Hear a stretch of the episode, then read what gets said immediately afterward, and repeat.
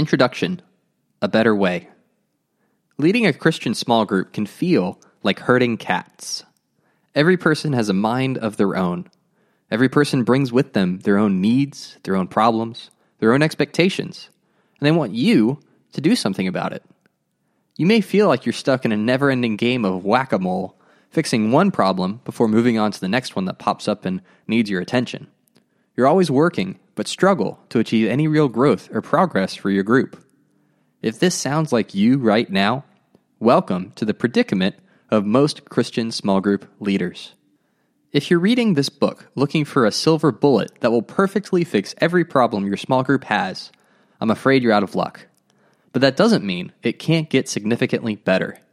Improvement is the name of the game, and that is completely within your control. In this book, I'll walk you through 7 key principles, secrets if you will, that will help you distribute the workload among every person in your small group and get it moving in a positive direction. You won't learn these secrets in Sunday school. These insights are the result of years of real-world experience leading Christian small groups across the United States.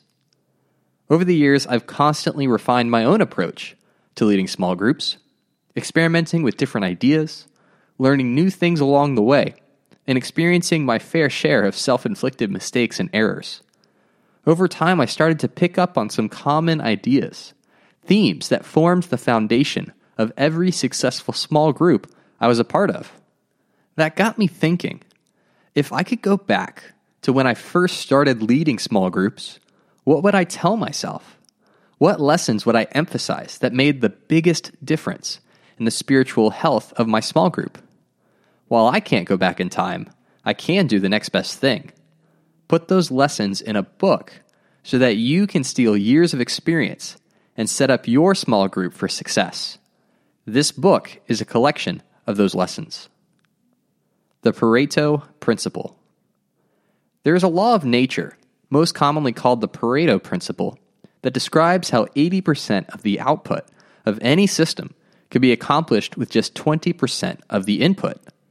This distribution curve can be observed in the heights of trees in the rainforest, population densities in metropolitan cities, and even in the number of people that serve in our churches. If you've ever noticed that a handful of church members end up meeting a majority of the needs, then you've seen this principle at work already. What does the Pareto Principle have to do with leading a small group? In deciding what ideas to emphasize in this book, I identified what I believe to be the 20% of input you need to get 80% of the results. By focusing on the right 20%, you can build a foundation for a thriving small group without feeling overwhelmed and doing everything yourself. You can get most of the way to a perfect group, that's 100%, in a fraction of the time you're devoting to it at the moment. I promise you one thing. If you implement the ideas laid out in this book, the members of your group will be more invested. Your discussions will be more engaging.